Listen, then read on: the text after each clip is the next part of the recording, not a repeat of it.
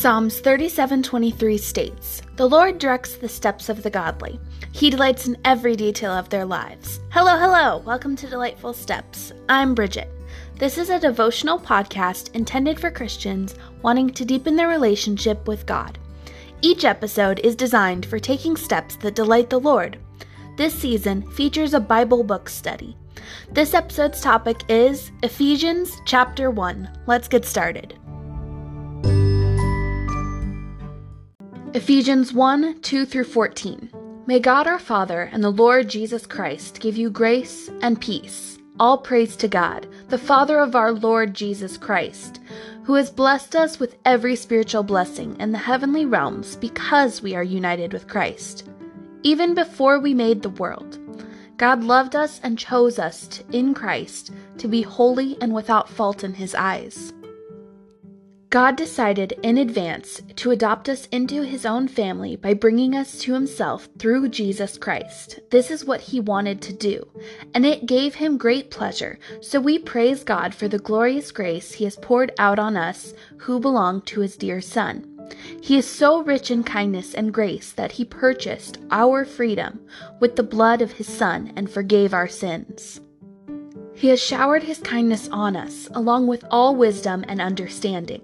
God has now revealed to us his mysterious will regarding Christ, which is to fulfill his own good plan. And this is the plan.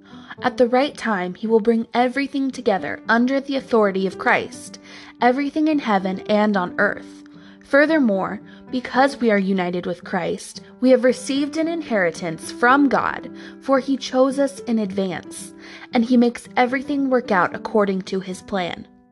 God's purpose was that we Jews, who were the first to trust in Christ, would bring praise and glory to God. And now you Gentiles have also heard the truth, the good news that God saves you. And when you believed in Christ, He identified you as His own by giving you the Holy Spirit, whom He promised long ago. The Spirit is God's guarantee that He will give us the inheritance He promised, and that He has purchased us to be His own people. He did this so we would praise and glorify him. The Apostle Paul wrote this letter encouraging the holy people in Ephesus and faithful followers of Christ to praise and glorify God for all the blessings he gives to his people. God gives us spiritual blessings because we are united in Christ. He gave us salvation and grace as a gift. He gave us the truth of the good news. He gave us the gift of the Holy Spirit. Because of our faith and belonging to Christ, we are blessed with all these gifts and more. So we should praise and glorify God as Paul instructs, to thank God for these blessings. Here are some steps to being blessed. Step 1 Praise and glorify God. Thank God and praise Him for all His gifts of grace and the blessings and inheritance He gives to you. Thank God and praise Him for all His fulfilled promises and all the promises He will fulfill. Glorify Him by living as He commands. Step 2 Be faithful and holy. God loves us and chose us to be holy in Christ, to hear the truth of the good news. And by believing in Christ and having faith, God identifies you as His own. So live as He commands Him.